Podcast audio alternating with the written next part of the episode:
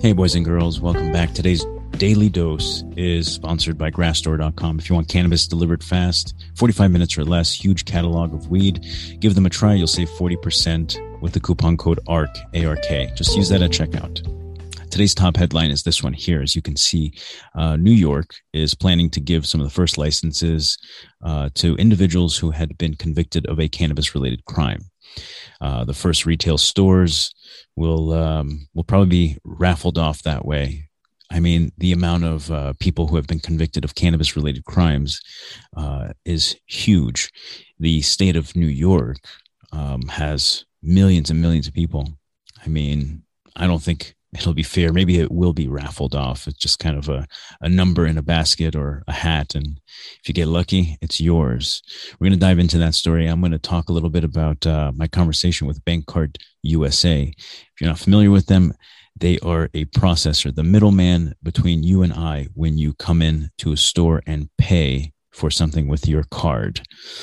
Um, and it was very interesting, some of the information they shared with me. And I want to share that with you today. And it'll shed some light in uh, some of the tribulations I have with payments in store and online, as I'm sure maybe you are aware or have experienced. As you can see here, we are continuing the push forward with some kind of recreational weed in every state. Kentucky's doing something.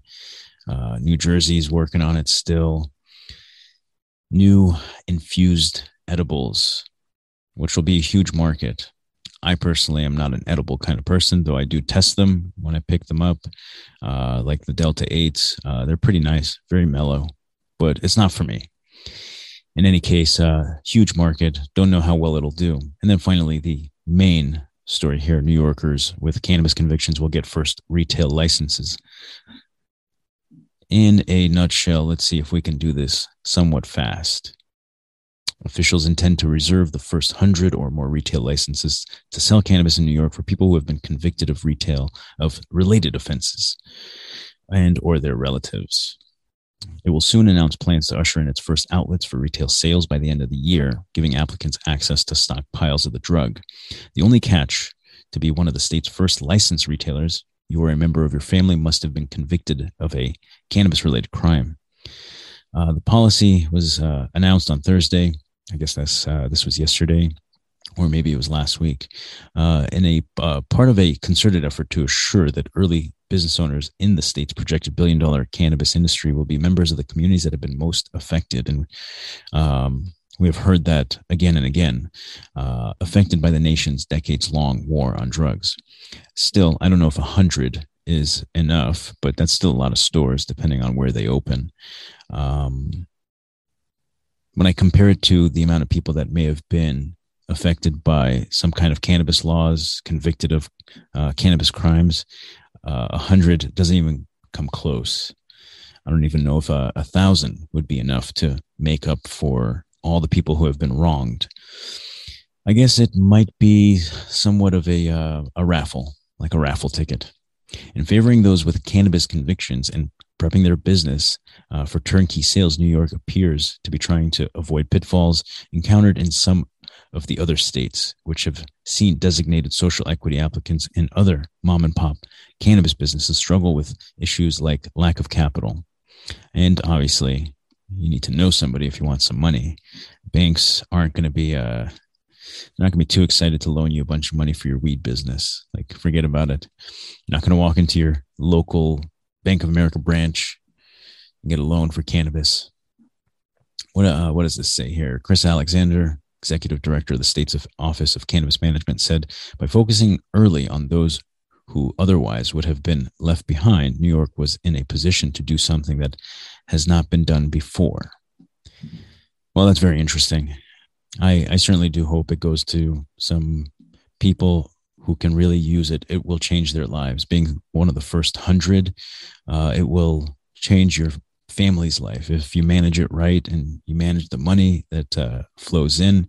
Uh, generations of your family might be pretty well off too. So, God bless. It's uh, crazy that they have to do it this way.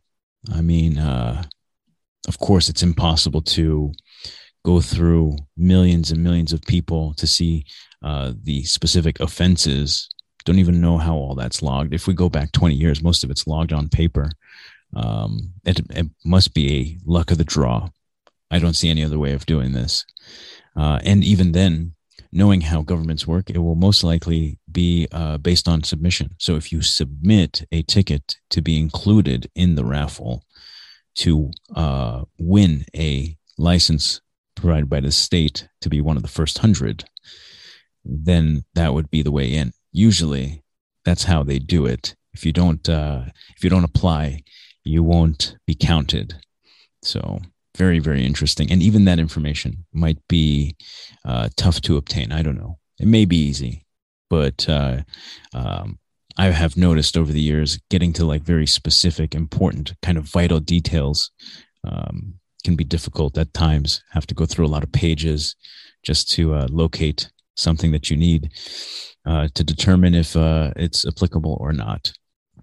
I uh, deal with these government websites a lot for licensing for various things. So good luck, New Yorkers, for all of you who are looking to participate in this.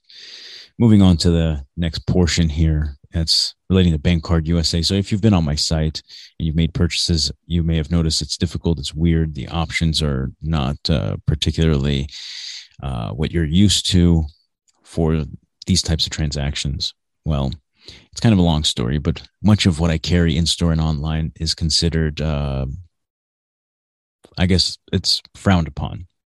So all the financial institutions, the banks, the card companies, they don't really want to deal with any of the stuff. So the conversation I had with Bank Card USA, the representative, was uh, quite interesting. You know, they were uh, basically telling me what I've heard a dozen other times, like that I can get approval for credit card processing once again.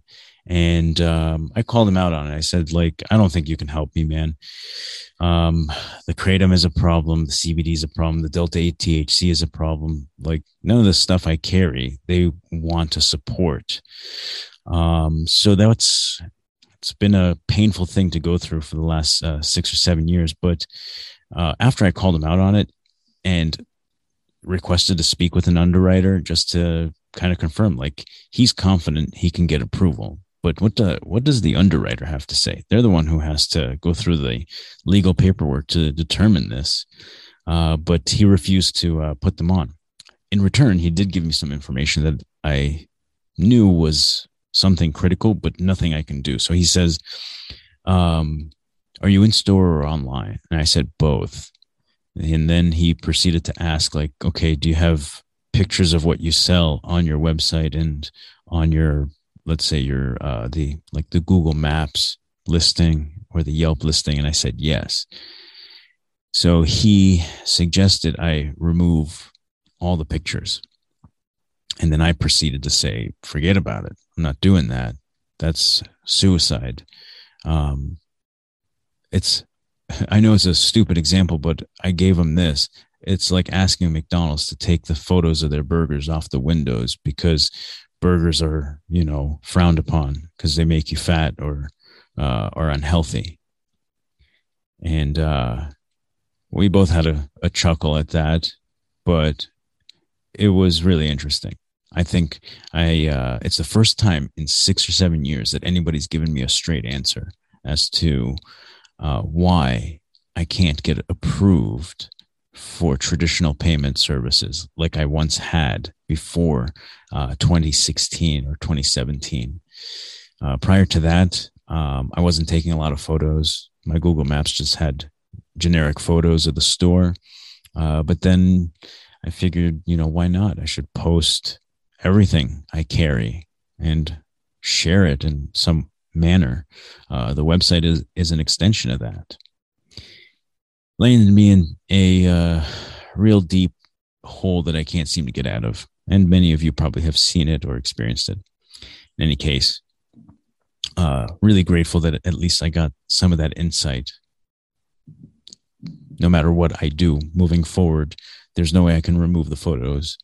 And uh, as a result, there's probably no way for me to get uh, traditional payments back for the store and for the site.